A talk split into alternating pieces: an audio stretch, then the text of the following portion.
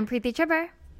And I'm Jenn Northington. And this is Tar Valon or Bust, a Wheel of Time podcast. She found it hard to think that there had been a time when she had been eager to have an adventure, to do something dangerous and exciting like the people in stories. Now, she thought, the exciting part was what you remembered when you looked back, and the stories left out a good deal of unpleasantness. Well, and that. Sorry. That's the realist. I was going to say, Robert Jordan, not going to leave out the unpleasantness, turns out. That's Egwene al'Vere from page 551 in The Great Hunt, which is this has this we're on a journey right now. Can I just say we we really are. We are. So we're rereading the books in advance of the TV show adaptation's release. We're talking about our favorite and not so favorite, and there are going to be a lots of not so favorite moments today, uh, and digging into all things Wheel of Time.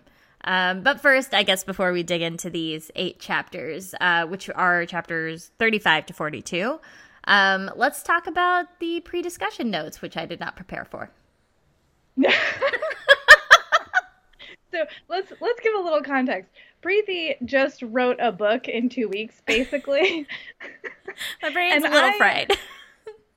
yeah, her brain's a little fried, and I'm working from vacation, which is like the weirdest flex of ever to say. But it just means that there are six. I'm sharing a house with six people and recording in a corner, and I cannot everybody is under orders to be quiet, but we'll see what actually we'll see. Happens. And, and we'll see you're you're in a house with six people that is in your pod. Yes, in my pod. That's yes. right. It is a and half of them have been vaccinated, which is so exciting. Yay! Uh, yay! So we're making progress slowly but surely. But yes, it is an extremely cautious pandemic safe vacation. Uh, but also it's yeah, it's a whole it's a whole I'm very distracted today. Yes. I, I just don't even know. Everything is a lot. I literally turned yeah. my book in at like midnight last night. I wrote 65,000 words in 2 weeks. Which is why side note this episode is late. Yes, so sorry. Thank you all for understanding. no, no, I was under deadlines too for our anthology, Sword Stone Table. All kinds of things were happening with that. So, but we're here. But we're here. We're here now to talk about things. It. Let's talk about Moiraine because yes. that's nice. I feel like a lot of this show is going to be us complaining about things, but we'll start off with something nice, which is that uh, the Wheel of Time on Prime on March 17th posted a little teaser of Rosamund Pike as Moiraine, and like there's a video and there's like things, air things flying around her face, and her eyes pop open, and then there's an over a voiceover that says, "Do not underestimate the women in this tower." Ooh. I know it's very intense, and so I think it's important for to have the context of the Rafe Judkins Q and A, which I uh, am also leaving a link to in the show notes because I was like, well, I guess this moment happens when she's in the tower, right? But like you can't see anything of the background; it's just mm-hmm. dark. But then they said in the Q and A that they added that voiceover specifically for the teaser, so it's actually not going to be in the show that way. Interesting. Like I, my gut, and I don't know anything. My gut is. Sorry, it's just the the delivery really makes it. oh, this is gonna be a loopy episode. Yeah. Um, my my gut is telling me that the way the book references things that we don't really know and and works so well in prose and works so well when you're dealing with your imagination might not translate well to screen so they might have to give us more like um i don't know uh, context up front for people who have not mm. read the mm. books or for you know what what have you. And so I'm wondering if we'll get like flashback scenes of the tower Ew. prior to us getting there, or like because they have to give Moiraine. I feel like if they want to build Moiraine into a more compelling character earlier on, because you you can't necessarily rely on a television viewer to invest yeah. beyond a single episode these days um, in the way that you can like okay i'm i'm reading this book and part of that is learning this character as the prose goes on. Like, so I'm wondering if we're just going to get more context of her through flashbacks. And so we're going to get her in the tower earlier on because now we are almost done with the second book and we haven't seen Moiraine in the tower yet. Yeah, you're right. You're right. And we still haven't, technically speaking. Right, that's what I mean. Uh, yeah, so it's really interesting, uh, regardless, because she Rosamund Pike looks great. I mean, unsurprisingly, and I think my favorite part of this little ten question Q and A that uh, Judkins did about it is that somebody asked about the ageless Aes Sedai face, and Rafe Judkins responded that uh, they're not gonna like CGI out any Ooh, wrinkles good. or anything um, because they just don't think it's a good use of money. So don't expect to see CGI faces for all the eyes Aes Sedai. And I am a super big fan of that. Like Agreed. I am totally fine with them just looking like people who maybe have like more poise than most, which actresses already do look Yes. in a lot okay, compared to the rest of us mortals. You know. So, I mean, even Rosamund Pike, I could not tell you how old she is. exactly. Like exactly. I I know I've been watching her since 2005 with Pride and Prejudice, but I couldn't put an age on her if you gave me money. Like I have no idea. Right. Yeah. So I I'm really delighted to hear that they're not gonna do that. Mm. No, that's really nice. And also like how distracting would that be of like I Ugh, know I that's know. not what you look like. Like even when they when like when they do it in the Marvel movies to like de-age somebody, I it's know. so distracting. Like uh, Yeah, or I'm thinking of this scene at the end of um oh, what was the Star Wars one when they CGI'd uh, Admiral Tarkin and Oh yeah, uh, in Rogue Leia? One. In Rogue One. It was so disturbing. It's a little like it's the balance is very we're just not there yet for Yeah. like uncanny valley style. Like we're just we're just not there yet. It's more uncomfortable like having flashbacks to Henry Cavill's upper lip in Justice League. oh, let us not dive into those waters today. we'll save that for another time. All right, so that's our pre-discussion notes. yeah, all right, let's just kick off this like uh, this I felt like the the tenor of my reading was very up and down where I was like this sucks, this is awesome. This sucks, this is awesome. Yeah, accurate. right like so we we kick off chapter 35 and we're in stedding Tsofu. And i love and hate the way this works out in terms of like i love how awkward Loial is and i love Loial so much as a character but i truly truly hate this idea of like men just don't know what they're like what's good for them and women have to fix everything and blah blah blah and you're just like this is stop I know. the note that I had, so the context for this is that, so they're in, yeah, they're in stedding Tsofu, and uh, they, by- which I mean the the party from Fal Dara, so Rand and Ingtar and Verin and Mat and Loial, and they're trying to get to the Horn, and they've gone to the stedding because they need a way gate to get to Toman Head, which is where they believe Padan Fain is with the Horn, and Mat is like gonna die very soon if they don't get to the dagger, which is with the Horn. And Loial is acting real shady this whole time, and it turns out that he's nervous that they're gonna like decide he has to get married because that's a thing in Ogier culture is that the women will like see a young Ogier and be like, hmm, you should marry this person, and then it just like happens. And I was like, you know, my notes for this are basically like, it wasn't great when it was men marrying off Right. women in like the Middle Ages or whatever, or you know, which whatever, whenever it has happened many times over the course of human history And probably Like, still and now. It's not exact, and yeah, and it's not great when it's women marrying off men. Like, let's all have consent, shall we? Like, what? It feels very like I'm sure it was like this is so subversive. We're giving women all the power, and you're like, is, is it though? Is it subversive, or is it just not. the same problems? It is. It's the same problem in a new outfit, and I hate it. Thanks, I hate it. Thanks. So so so getting that out of the way because that was my least favorite part of this whole thing. Yeah. Um, I do. I, it's it feels very heavy-handed to me in terms of like just knowing what we know about fantasy and knowing we know like the thematic kind of um, commonalities between a lot of fantasy stories, which is this mm. notion of like you can never go home, right? right? Like we start off with them walking into the the stedding, and there is this like great sense of loss.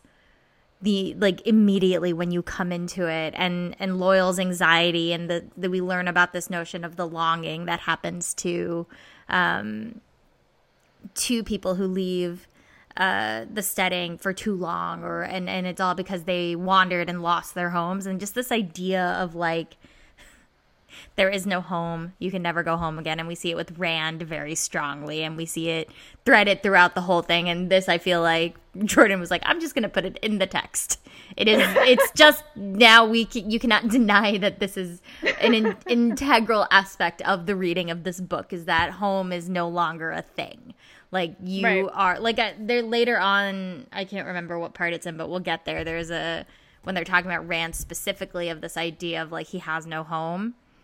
Mm-hmm. And he talks about how they for they're trying to force him to root in other spaces, and he's refusing to do it. Like it's just so interesting, and I kind of love and like I love it actually. No, there's no like other side to that. Like I love how Jordan is like weaving it on like several levels, but also being like, I'm gonna put this in front of your face, like period.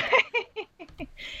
yeah, yeah, I agree. I I have no comment other than that. I agree. I I'm I this chapter actually did make me super anxious because Ingtar is just behaving so, so weird. weirdly. So I weird. Just can't get a handle on what is going on. Oh, and they have this uh, encounter with um, some Aiel women. Yes. Right.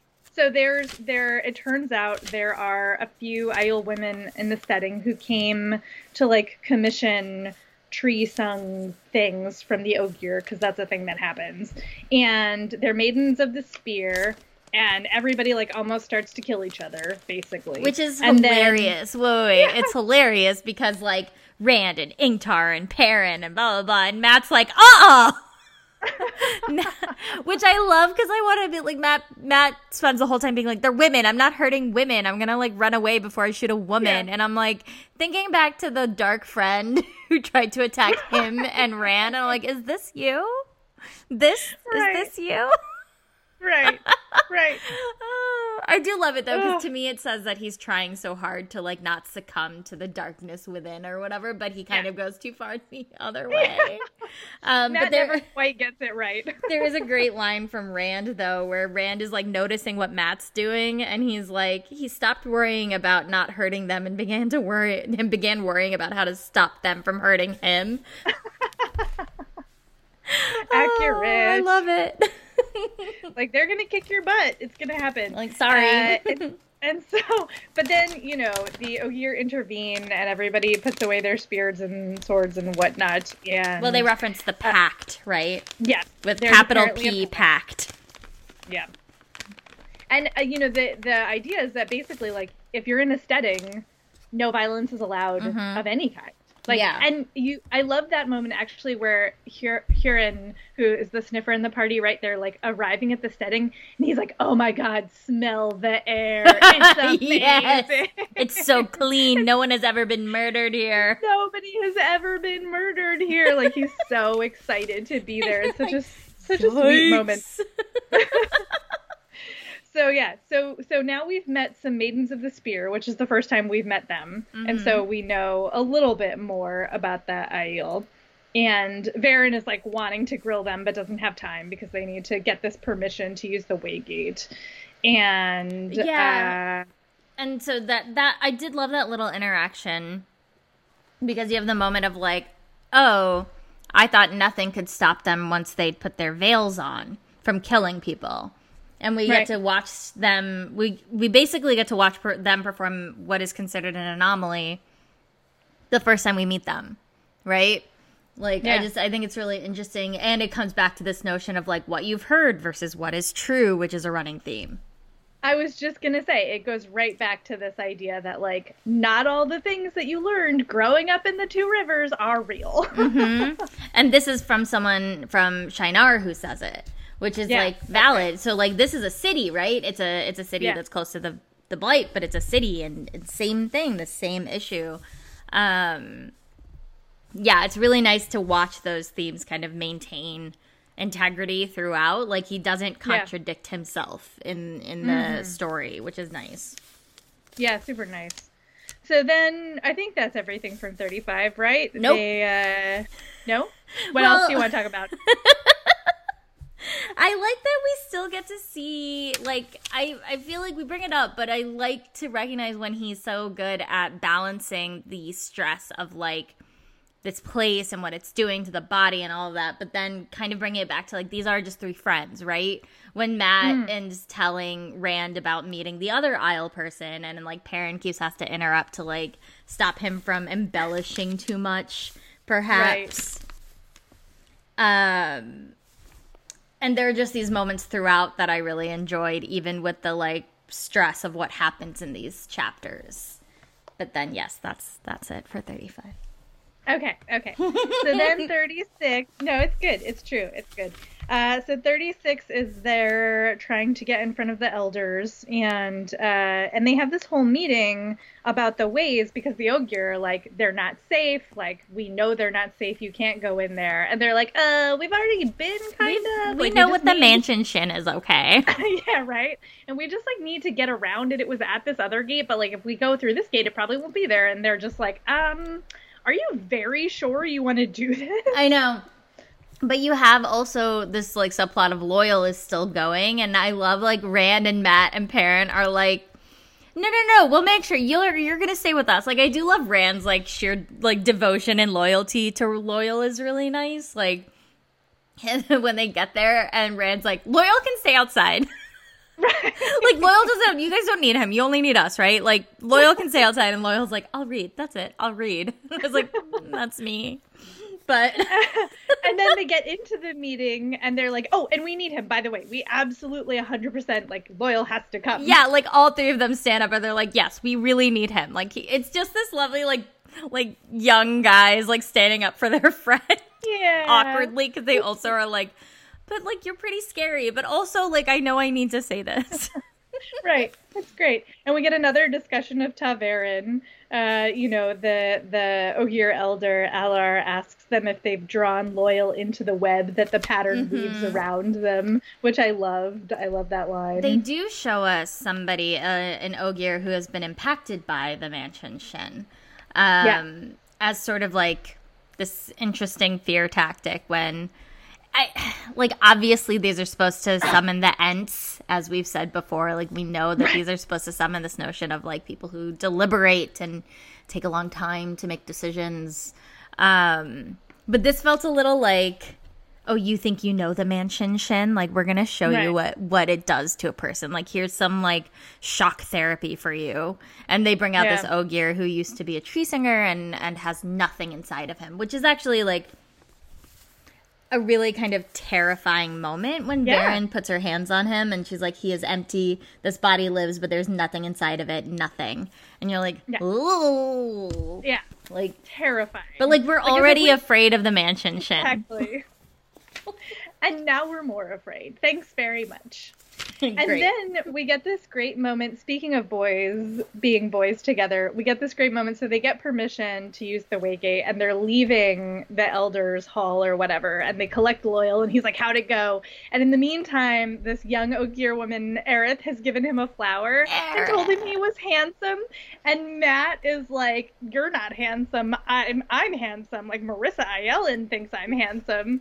And and Loial asks if Marissa's pretty and Perrin's like, she's got a face like a goat. Like they're just teasing each other. It's cute. It's very cute. It's, really it's cute. like it's so nice where you're just like, oh, you guys are babies. No, they're little cinnamon roll baby. I mean, they're not cinnamon rolls anymore. They've already like gone beyond cinnamon roll hood. But in this moment, there are moments of cinnamon rollness still. That's right. That's right. and so they leave the stedding to go to the Waygate. Well, no, right? Yeah, they yeah. leave the it's setting just on the outskirts. Yeah. Just, but they uh, then the the like sense of something lost is removed, but then it's bringing back this the the sense of saidin to Rand at least. Like I'm, I'm right. I kind of wish, like I can't remember now, although it, that was a kind of a defunct um, stedding that Perrin and Egwene and um, El- Elyas. Elyas went into. I was like, Elliot is not correct. What is his name? Close though. Elliot um, went into, but I wanted to see what the sense of loss is like, or what that sense is like when you're not, when you don't have the power, right? Yeah. And walk into a stedding and this like wonderful, like like beautiful land, but you are there's something gone. Um, or is that only for people who have access to something supernatural? Yeah, if I recall correctly, Because I can't why remember. I, guess. Yeah, I think I remember a Perrin and Egwene going in, and obviously Egwene would have felt the loss of the one power when Mm-hmm. she went in, and I think. I think the wolves could go in and out, so I don't recall Perrin having like big feelings Yeah, about me being in the neither. setting. I should have looked So- it up, but I didn't. Well, here we are. So they Anyway. they um there's this also running this running thread of conversation where Rand is 100% certain that Fain has gone to Toman Head, which we know he's right, and um Ingtar doesn't necessarily believe it and is like I have to like like you said there is this strangeness to Ingtar that we can't put our fingers on it. I genuinely like cannot remember how it goes, so like I don't know what it is. I just know that there is a marked difference of the Ingtar before they went to that party and the Ingtar after they went to that party. And like I don't Yep. know the what or or the why of it, but it is like very unsettling to read what this man is like now versus who he was before. Yeah, yeah, yeah. And then, uh, and then they open the gate, and Machin Shin is there again, which everybody's like, that shouldn't be true. Like, why the- is that happening? That's not normal. Like is it following us cuz that's super weird. Yeah. And so then they're like, well, shit. How now? Uh, like we. I, you know, they're like, maybe we can go to this other way gate. And Verin is like, I think whatever way gate we go to, Isn't it's going to going to work. be there. We need, we just need a different way. And then, of course, Hurin is like, well, I know a way. I know. and I know that this is like a I feel like if this was in I can I can see a conversation happening between like the editor and the author here where they're like is this too convenient? Like is this like is this like too on the nose that you set it up Yeah. like maybe too cleanly but I don't even care because it results in what I think is one of the strongest parts of the like the eight chapters that we read today. Yeah. Yeah. So and and Rand is like, "Shut up, Hurin!" Like, they're- no, don't. But it's too late. Uh, No, don't. so he gets talked into like finding the portal stone, and Verin like fronts like she knows how to use it because Verin knows that you know Rand what's going on with do it. So she's covering for him. And the Ogier are like, okay, like whatever, people. I know I love the Ogier kind of being like already. Like we know that we're going to be involved in this because we have to be involved in this. yeah. But Could you just not for a while? it is kind of funny when they're like, "Look, we get the news. We know Right. we know what's happening. We know that we can't like stay isolated from it." Yeah. they're, they are. They're so like pre over it and sort of resigned It's hilarious. to it. It is. It's pretty. It's pretty great. But I do so I love that like Verin and Rand kind of have to have this secret conversation because you know, Rand kind of can see what Verin is up to and I love Rand being like, "But I don't know anything." as as earlier I was in the same boat, I can relate to this. But then Verin kind of going through and she has this line that's, "Well, no use in worrying over what I don't I don't know. I do know some things." And I was like, this is going to be such a disaster. Yeah. And look, it was. And Because the then it reason- was. Right. I think that it's important to note that the whole reason they're doing this is because Mat has limited time and it Mhm. will take them way too long to go like the normal way from where they are to Toman Head. Like they're just they just don't feel like they have enough time. Yeah.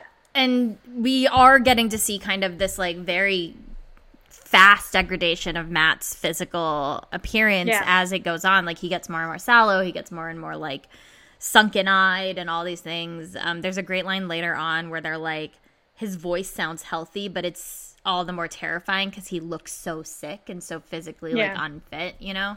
Um, but this moment is is great when they're talking about the portal stones and what they do because it's almost like very science fictiony. Yeah. Like versus like kind of the the high fantasy and and the mm-hmm. kind of American fantasy that is. It it's this whole description where she says, "I don't know what any of these worlds is like. Um, worlds are like." weird. it is believed there are worlds where a year is only a day and others where a day is a year. There are supposed to be worlds where the heavy air would kill us at a breath and worlds that barely have enough reality to hold together. And that to me sounds so science fictiony, right? Like yeah. in terms of like gravity and science and density of air yeah. or whatever it is. And I just thought it was a really interesting way to pull in like kind of another genre into the fantasy world. Yeah, I love to see a multiverse in a fantasy setting. It's mm-hmm. so much fun. Which is basically what happens, right? So Rand starts using the portal stone. Oh, it's so and good. they all experience all of these alternate possible lives. Which okay, so this got me thinking because clearly this is meant to evoke what ha- what Nynaeve went through in the um oh yeah. in the arcs right? Like we get to I didn't see think about that. Oh really? Like that's where my mind went immediately of like all right well Nynaeve experienced this very similar thing going through those um ter'angreal uh yeah. whatever you want to call them um gateways I, I don't remember what the word is but it got me thinking of like the way she experienced it and the way we see it through Rand's eyes, which is very much the prose is Rand is doing this, right? The prose is mm-hmm. like Rand is married to Egwene, like and I will say or he dies in that original Trolloc attack, or you know, there's just yeah. a bunch of different There's a bunch of different lives. possibilities in every single one, and like the first, the first section where he dies in the Trolloc attack, and it ends with "I have won again, Lews Therin," and flickers and it goes to another one and we're kind of hearing what's going on in between with this like long drawn out sentence of what Verin is saying. But I kind of had this moment I'll get back to this like Nynaeve question in a second. But I had this moment where I was like, I really miss Ba'alzamon as a villain.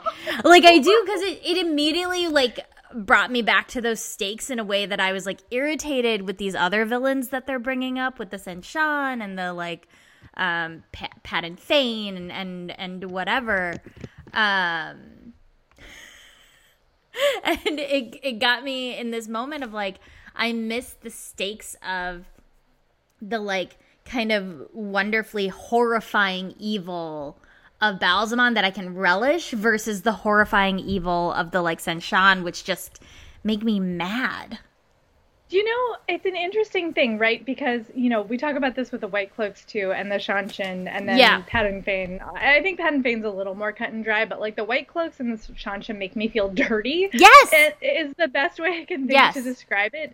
Whereas you know Ba'alzamon, it's it's so cut and dry. It's so clean. Like yes. he is the embodiment of evil. There's no rationalizing what they're doing. There's no. I mean, it's just it's just the forces of evil, which is like very simple. And then you have these like weird, gross, human sort of influenced variations on evil that are so much more icky they're, because they're, they're they feel realer. Yeah, they're humanly rationalizing their own actions. Like, not that we are rationalizing their actions, but that yes. they, as humanity, yes. as like f- disgusting, gross humanity, in yep. the most imperialistic and colonial way are making decisions that I think because we live in the real world and see the ramifications of the real imperialism and the real colonialism to this day, how it's yep. impacted people,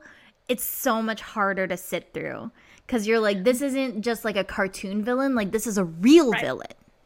Right which I think is a very deliberate choice, yes, right? Like we've yes. talked about this before. I think this is absolutely deliberate on the part of Robert Jordan. And there's a part of me that's like the inner like, you know, writing sort of reviewer that's like, yep, that's like that's that's smart. Like that's it, it evokes so much more complexity for the characters, for the story. You know, you can do more with it in a more interesting way, I think, than mm-hmm. just a mm-hmm. cartoon. I mean, it's like the problem with the Lord of the Rings, right? It's yeah. so oversimplified. Like that's just not it's never that cut and dry in real life. But if what you're looking for is escapism, this is not is satisfying in that way. And from the other side of it is like it actually is kind of cut and dry from the Yeah. from the vantage point of the oppressed, right? That's right. Like from the vantage right. point of the oppressed, it is cut and dry. That's fucked up and wrong. Period. Right. Like they are they are Yep. evil, but it is presented in such a way because it's allegorical, not that Mm-hmm. they are not evil, but that they are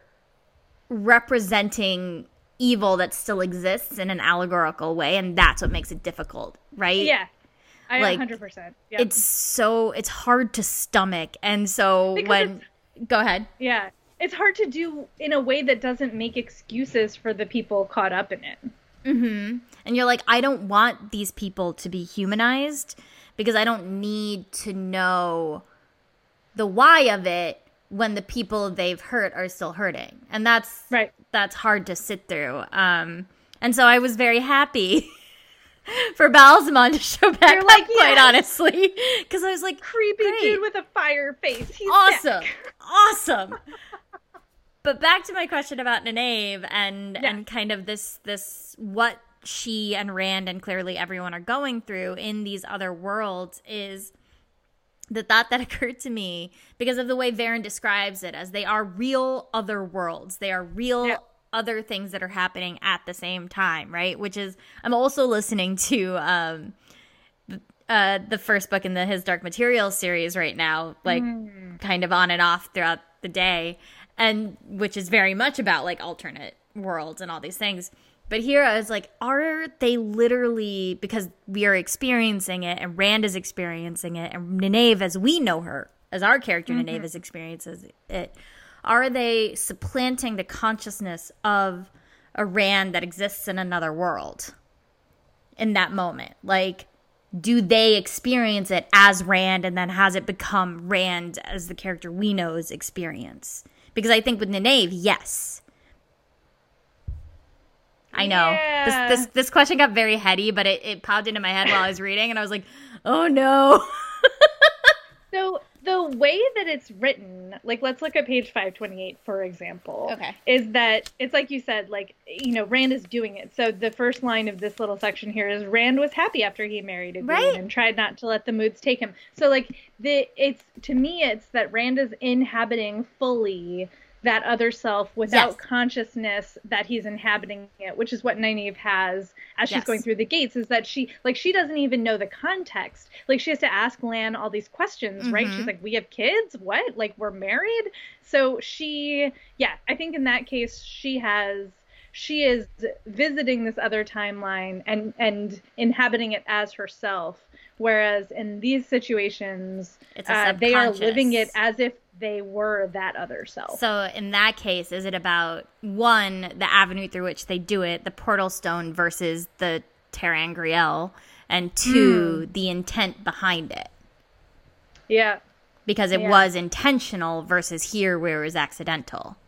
Yeah, it's a good it's an interesting question. And I don't think, you know, I certainly we don't get any answers in the immediate. Nope. Um, they just like it happens and they all sort of, you know, stumble out of this they like appear in at the other portal stone. They go directly to Toman Head, which was not the plan. Well, yeah, they they end up there, but like four months late. But I do, I love this Yeah. this thing that, and I couldn't remember who needed to pick the quote today um, for starting, so I had underlined this just in case it was me. But it was um, Rand kind of falls out and is like, Verin reacts very strongly. It's like you have to learn how to control this, and he's like, I mm-hmm. lived, I I was, I lived and died. I don't know how many times, which lends itself to this notion of like he was subconsciously inhabiting all these other mm-hmm. Rands. And Verin says the lines that join the worlds that might be laid by those who knew the numbers of chaos. It's like such a good line. It is. Oh, oh, because it, it, it is like every single choice we make sets off a different version of ourselves to continue on. Yeah. Um, which makes your head hurt if you think about it too hard. But it, it is it is so wonderfully like chaotic and terrifying and like Yeah. those are the levels of like terror I want to feel when Yeah. I'm reading these books. right. But then Right. they and I love Go I love too, though, that everybody in the party experiences. Yeah, this. I was just gonna say only that. Seeing it from Rand's perspective, but like Verin makes it clear that she's experienced it. Other people are the same. Like they say things that make it clear that they have experienced other versions of their lives and are super freaked out by it. And it's interesting too to think back to Nynaeve, like.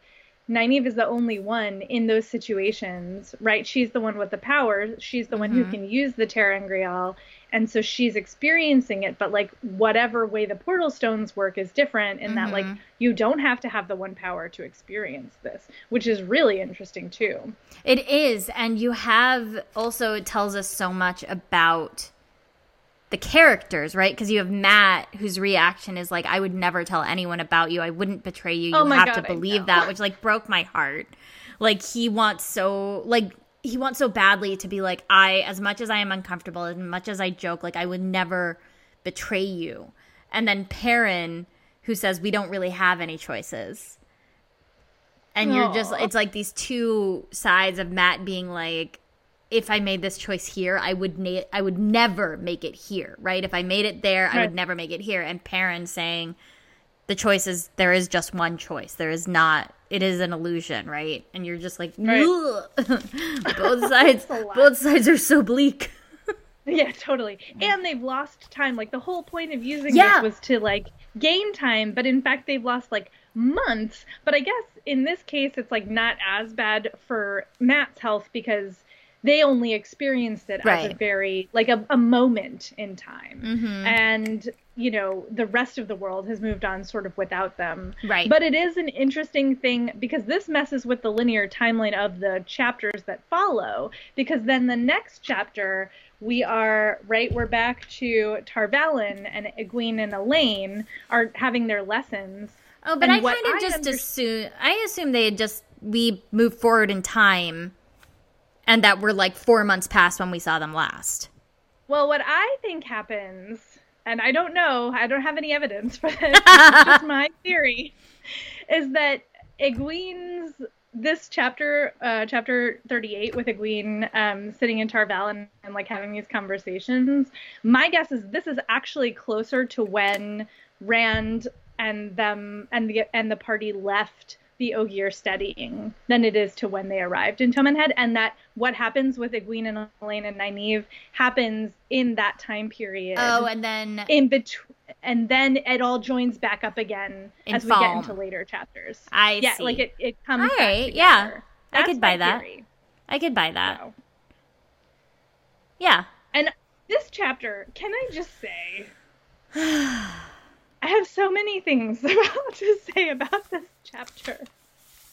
So, so they're in Tar Valon and they're having lessons and whatever. They're making friends with each other. They're, they're, they're, you know, talking about the news, and especially, uh, you know, there's these descriptions of Egwene like you know, thinking about practicing and using the one power. And the language is so much so, I think, very deliberately and obviously, the language of addiction. Mm-hmm. Uh, Yes. And as somebody whose like life and family and friends have been impacted by addiction, I feel a little weird about it.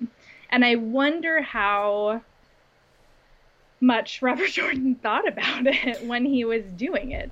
I mean, I think it comes back to the same conversation that we're having about allegory, right? And Yeah. how to use it and how to use it in a right, how to use it responsibly without making it feel trite. Yeah. because I think the what's hard about this is that we're never we it's like it it doesn't necessarily recognize nuance. Yeah. It's just like I can Well, feel the pull of it. nuance, a little but- nuance, but like yeah. not not what again, we've like kind of fast forwarded past what the addiction around like the, the conversation around addiction was when these books were coming out versus what the conversation around addiction I shouldn't say is because it's not, but we would like it to be, Yeah. right? Which is it's it's an illness, it is something to be, you know, it's it's not I don't know, there's like a personal responsibility to it here that is uncomfortable. Yeah, right, exactly. And there's uh, there are there are genetic components to Mhm. addiction, and then there are literal physiological Right. like components to it. So yes, it's not it's not so much about will, it's not about willpower. Recovering from addiction Exactly. is not about willpower in a lot of ways. I mean, you have to make a choice to get better, but the ways that you get better have to work. It's not just like you can decide. Like you, Right. there's so much work that has to be done with your physiology and like the way that your brain works. It's like how we know that like anxiety and depression are chemical, right? It's it's like that. Yeah. Uh, so yeah, so exactly. So like this whole depiction of Egwene being like, I have to exercise my willpower because if I don't, Right. you know, I'll overuse the one power and like bad things will happen to me. But oh, it's so good when I use it. it. Is just like that. You're right. That's that is the pinpointing of it. It's just it's sort of it is a very 1991, which was when this book was written, Right. conversation about addiction. Yeah. So that's thank you for for helping me pinpoint that. That's exactly what it is. Breakthroughs on Tarval and her bust. Lord. So okay, so we have that, and then we have fucking Liandrin. Ugh, I'm so like I just I just hate her so much. like oh and this is like I didn't again like I did not remember how this storyline went and I was like oh like I was like oh maybe it's like this thing where we're seeing that like you can't make assumptions based on how someone acts even if they act shady as hell like you can't make assumptions about that like I don't remember who is what and like Right. Ugh. So It's furious. worst. It gets She, so like- much worse. Yeah, she barges into the room and is like, Well, do uh, we before she we hold on, hold on. Before we get to Oh, yeah. Do we want to Okay. because this is our kind of first uh like bringing back of like Nynaeve and Min and Elayne and Egwene together, which I do really very much love this like girl group. Yeah, I gotta say, like, I love the dynamics. Totally. I, I I enjoy their interactions with one another because they do feel like v- such drastically different people, all four of them, which is really nice. Um, and getting to see kind of like the Egwene and Nynaeve know the secret about Rand, and like they, but they still feel very close to Min and um, Elayne. And you know, Min sets us up for everything by being like, I don't read for my friends, but oh, there's something new. uh, you're all in danger. yeah. Thanks, Min. Um, and that's kind Super of what, other than this conversation around like boys and like kind of like cute, like you guys are just being cute girls, right? Like just like whatever. Um, other than that, it kind of is what sets up this thing when Liandrin rushes in and tells them, which I have, I, I have thoughts about this, of this like, don't trust anybody, but tomorrow we're going to leave to go to Toman Head because Rand is in trouble and he needs your help to fix it. And there, the Black Ajah exists, right? And And she's just talking initially to Egwene and Nynaeve. Yeah. Uh, they they've all been in the room, but she has sent Elayne and Min out of the room, and she's only talking to Egwene and Nynaeve, and she's like, "Yeah, we're gonna go to Toman Head to like help save your friend. If you want to help save your friend, you can't tell anyone that I Mhm. told you this. You have to meet me in secret, like blah blah blah." And then of course Elayne and Min have been listening through Right. the door and are like, "We're coming too." And I just my note for this is like, "Yes, let's all run off into peril. Why not? It's fine." Like, what? well, it's they- funny because like E- Egwene, it's you know Egwene and Nynaeve. It's like your your quote at the top said like Egwene and Nynaeve understand what it means now, what adventure means now. Elayne does not. Yeah, right and min i think comes around comes along like kind of purely out of necessity like just not Yeah. just like narrative necessity which is very clear but also as a character necessity because her only tie to Tar Valon is Moiraine and now Nynaeve, Egwene, and Elayne. Without Mm-hmm. Right. them, she's like, what am I even doing here? right. Aleda's just gonna poke her constantly, and she doesn't. She has no reason to be there. Yeah. hmm And so there's this whole part where they're like sneaking out, and it's you know it's very fun. Oh wait, wait. I just I um, now it's my turn. I Yay! want to go back to the last lines of chapter 38 because Oh, yes. it's Egwene thinking about Rand and she says, "Hold on, you wool-headed idiot. I'll help you somehow." I- and I'm just like, "You are the best." I love You're Egwene so best. much, which makes it just makes what Yeah. happened. It's just so hard to read. But okay, we'll we'll get there. so they like sneak out of Tar Valon. They make it out without being caught. Like there's some like business with the like um horses or whatever and they meet Liandrin who is like okay fine there's four of you now which is like kind of the first clue that you're like mm. Yeah. and then I do I have this note it's time for my like garbage notes when they decide to use the waygate, it made me laugh because I thought of like how everyone was like, "Oh my god, no one ever uses the waygates." In the first book, like you never use, and now they're like trying to use them left and right, and it made me Everybody's think using the of the daylight rings in Vampire Diaries.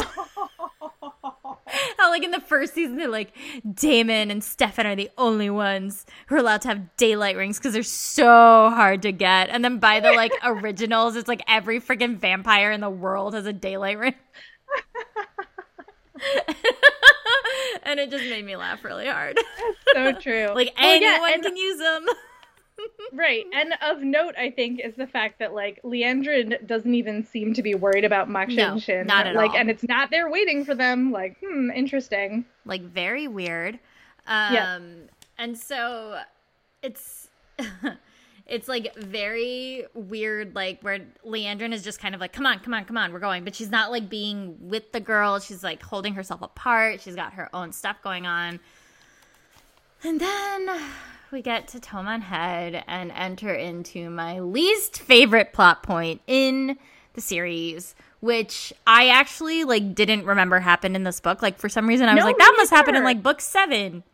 I I was gonna say that was one of my notes. I was like, if you had asked me to like before we started this to pick which book I thought this plot point happened in, I would have been like five, probably five, right? Right? Five. Like no. It's book book two.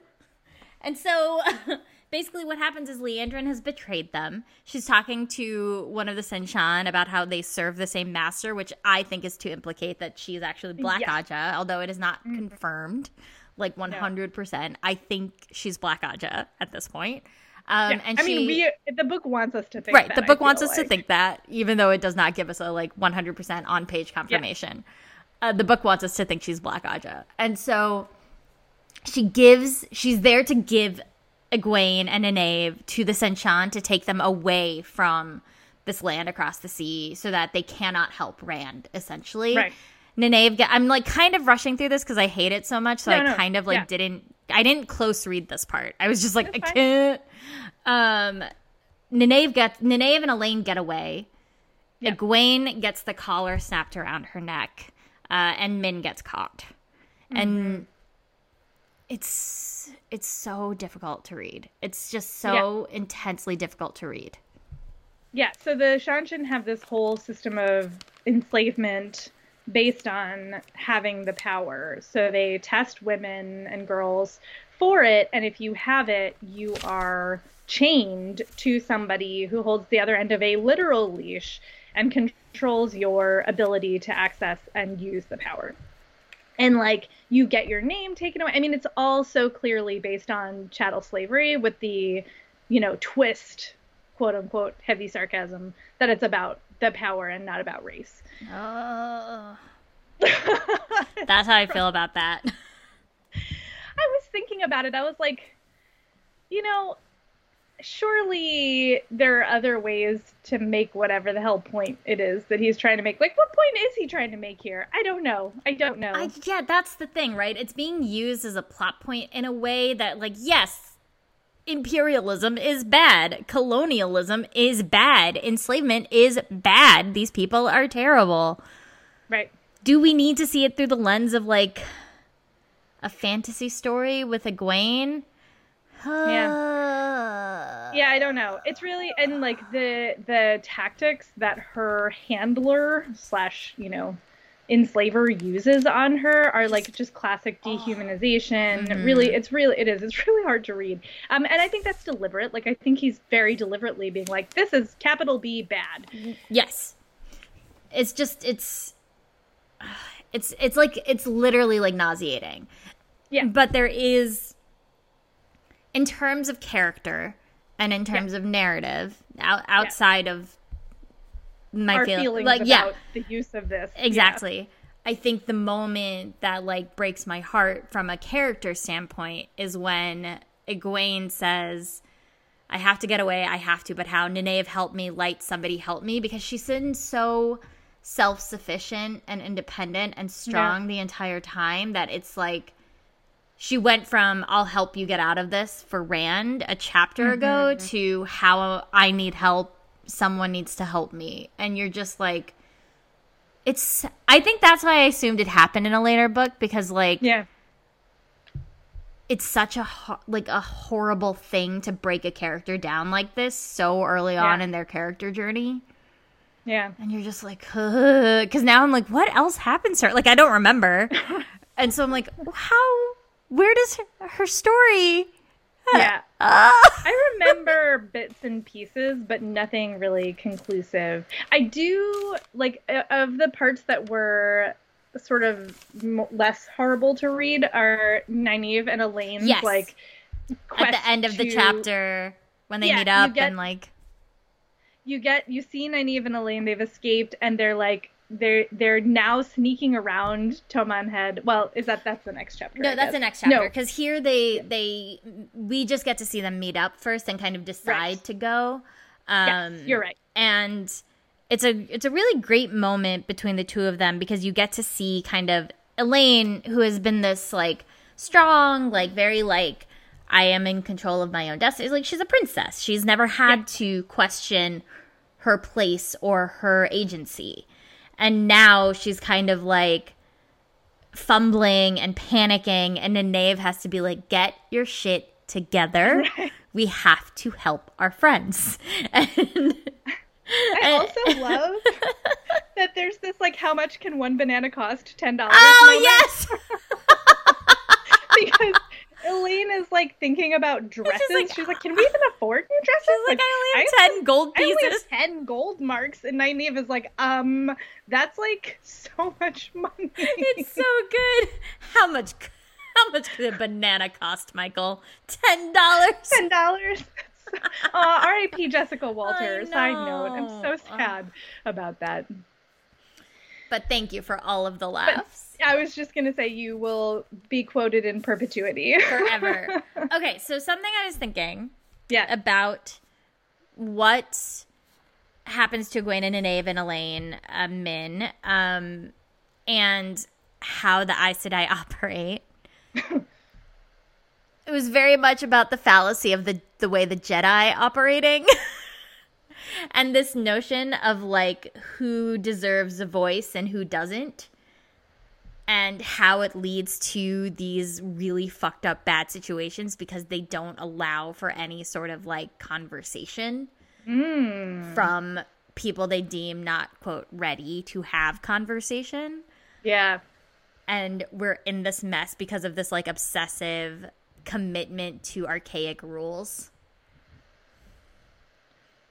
Friends, rigid hierarchy. It doesn't work. It's bad news for everyone.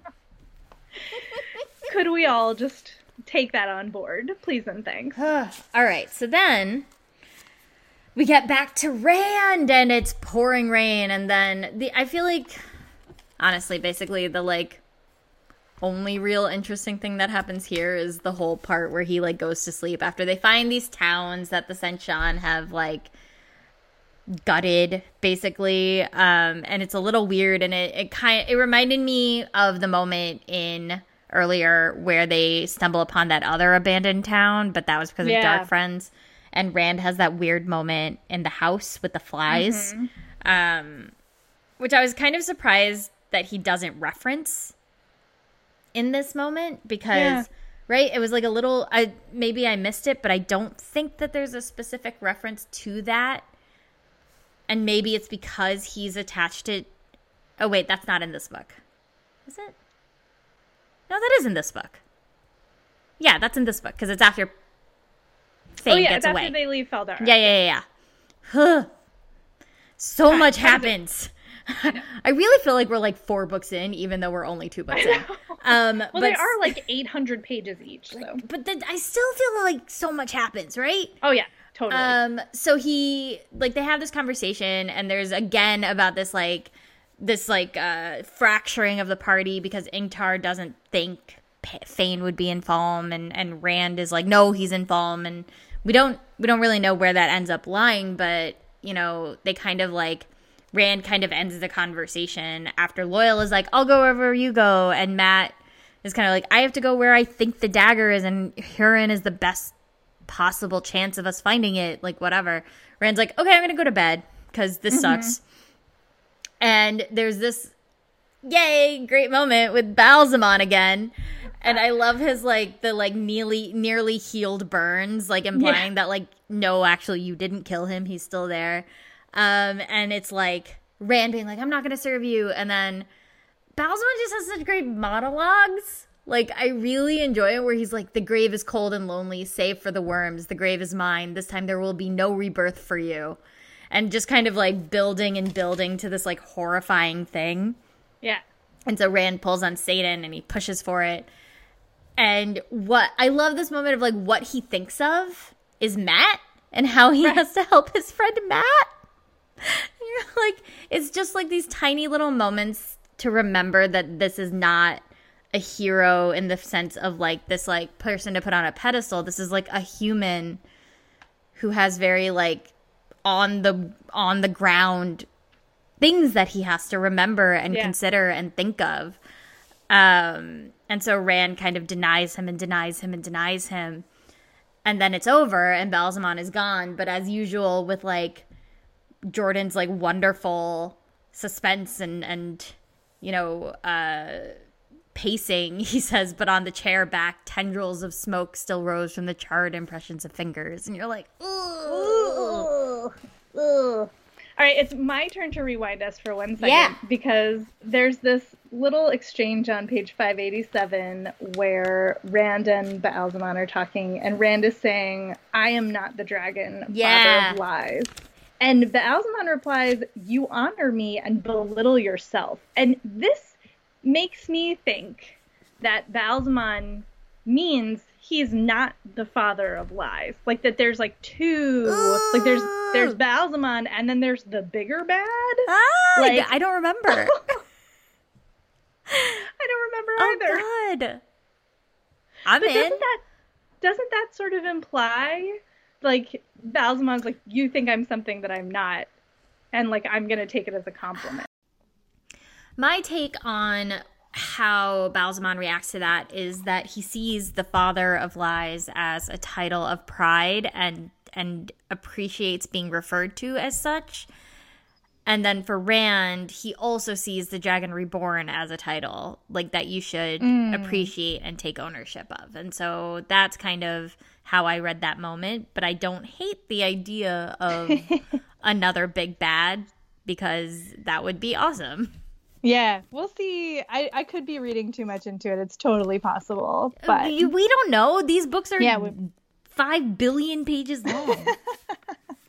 um and so then we get to chapter 42, which is our last chapter of the day. And in kind of like this paralleling to book one, where everybody was separated and we're just kind of waiting for them to come back together. This is Nynaeve and Elayne are in Falme and kind of it's it's not that like heavy of a chapter in terms of the first half of it. We're just kind of seeing them knowing that they don't know what to do really, and they're just trying to like stay fed and stay safe and they've had some like run-ins and so i think i actually think you're right in terms of timeline because we fast forward so much yeah. from when they get caught to them being in Falme mm-hmm. um and so you know they're clearly trying not to get caught channeling we know that there are Aes Sedai involved and then the chapter ends uh, with this like again very difficult to read portion of Egwene quietly trying to very, very subtly figure out how the collar works through channeling and kind of giving us an insight through her conversation with Min of the dehumanization process and just how intensely controlled they are by these things. Yeah. And then it ends with her person coming back in and being angry and changing her name because Egwene has attempted to channel without asking permission. Yeah. yeah, it's hard. I do appreciate Min being very like we're gonna we're gonna figure this Yes. out. I mean, you know, because even if it is sort of misguided and like not immediately helpful, at the very least, like Egwene knows that there's somebody out there who cares about her Mhm. and is trying to figure out how to help. Yeah, like she reminds herself there are two Aes Sedai there who have who have almost completely been broken down because they cannot get out, and there's this like association of the importance of names, which is a running theme in literature, of course, of how important your own name is to your own humanity and and being able to like own that, which could relate back to Ba'alzamon owning the the father of lies. Um, but how important, you know, how many times have we heard Rand say, "I am Rand al'Thor"? Yeah, like just yeah. that memory and that association and that your it is your decision and it is your name like you get to choose and someone else cannot choose for you um i don't have any recollection of how this book ends No, me neither. I know. I can't believe we're so close to the end, and I just, I could not tell you what happens next. no idea I remember plot points from clearly later in the series, but I don't know how to get there. yeah like i have i like kind of vaguely remember how Egwene's journey ends, like at the very Yes. end. right. in terms of like her the end of her story i mean um wherever that happens but like i don't remember how anything happens Yeah. like at all Like, how do we get from A to, you know, S? I don't no know. idea So we're gonna find out. uh but yeah i guess i guess if you don't have anything else and and i don't have anything else i i guess we're done Yeah, I mean, you know, this is this is clearly a weird part for us to be at. So it'll be I'm interested to see how much more uncomfortable we get. I know. I mean, we've got the next episode will be the last episode for this book. Like, we only have one more section left in the Great Hunt, and then we move on to I don't remember what the name of the book there, but what book three is the called. something fire. Fires of something. Sure. Fires of heaven? Nope. Nope, Dragon Reborn. that's not Fires wrong. Number five. I don't know what the hell I'm talking about. I think the third book is called "Call Me by Your Name" by Lil Nas X. um. Okay. Okay. Okay. Uh. So I guess until next time, keep an eye out for future episodes every other Wednesday, unless we have deadlines, which we should be okay on. Um. Next time we will be talking about chapters forty-three to fifty, and that will come out actually on my birthday, April fourteenth. Yay! Um, and you can find the episodes on uh, by searching hashtag Tar Valon on Bust for the conversation around the episodes on Twitter. Um, and then we are on Patreon and basically anywhere you you get your podcast, you can find Tar Valon or Bus. But please join in on the conversation because we like talking to you about it. Well, clearly we like talking about it. we sure do. Uh, speaking of Patreon, big thank you to all of our Patreon supporters Mimi K, Amanda, Mark D, Heather J, Christina M, Malia H, Keith, Suresh G, Olivia K, Joshua S, Caitlin P, Nicholas E, Michelle S, and Michelle D, Danae, Destination Toast, Kat S, Jericho W, Saber Bouquet, Thomas K, Elizabeth F, Emily, Evans K, Ola J, Yulia S, and Brian D. And if you would like to back us, we're just out here paying our hosting fees, basically. Uh, the the level is a dollar. It's a dollar. Uh, you can do that at patreon.com slash tar valon or bust. Uh, although we may have to consider how you know uh, not to get too into the nitty gritty of how we do this, but the program we both use is soon going to go away, and so we have to start thinking about what we're going to use to record. Stay tuned for Uh. logistics talk. we will see. Um, and of course, a big thank you to Bryan Dunn, fellow Wheel of Time fan and musician, who created the amazing intro and outro tracks for this podcast. You can find more of his work at bryandunnmusic.net. That's Brian with a Y and Dunn with two N's. And if you're enjoying this show and are so inclined, please do leave a review or a rating on the podcast platform of your choice. It does help other folks to find the show, and we super appreciate it. Uh, in between shows, you can find us on other podcasts and on social media. Preeti, where are you? Uh, I am on Twitter and Tumblr and Instagram at Run with Skizzers. That's S K I Z Z E R S. And if you are so inclined, I have a book coming out next week. If you have Yay! young, I I forgot legit. I was like, what is today? Um, if you have young readers in your life who enjoy superhero stories, uh, Avengers Assemble number two, The Sinister Substitute, comes out on Tuesday, April 6th. You can buy it anywhere you buy books, um, your local bookstore, bookshop.org, whatever it is. You can go to my website, preetichhibber.com. Um, and yeah, I hope you'll check it out. What about other podcasts? Right? I am on Desi Geek Girls with Swapna Krishna. We are going to potentially be covering, we just did WandaVision. Um, we're going to be covering Falcon and the Winter Soldier after we watch the third episode to see if we're into it enough, but that is to be determined. But yeah, Desi Geek Girls, D E S I Geek Girls, anywhere that uh, you listen to podcasts, we're on it. Awesome. Uh, while we're out here talking about books, now is a great time to pre order a copy of Sword Stone Table, which Yeah. is the anthology that Swapna and I edited and that Preeti has an amazing story in. And yeah, it comes out in July, on July 13th, but you can pre order it now. We're going to do some kind of fun pre order swag, so stay tuned for an announcement about that. But again, that is called Sword Stone Table. You can find me on Book Riot's podcasts Get Booked and SFF Yeah. And I am now on multiple social media places pretty regularly. You can find me on Twitter and Tumblr as Jenn IRL. That's Jen with two N's, IRL. Also, side note, the Wheel of Time fandom on Tumblr is amazing. So good. So good. And you can find me on Instagram as I am Jenn IRL. That's I A M J E N N I R L. All right. So, this episode is not the ending.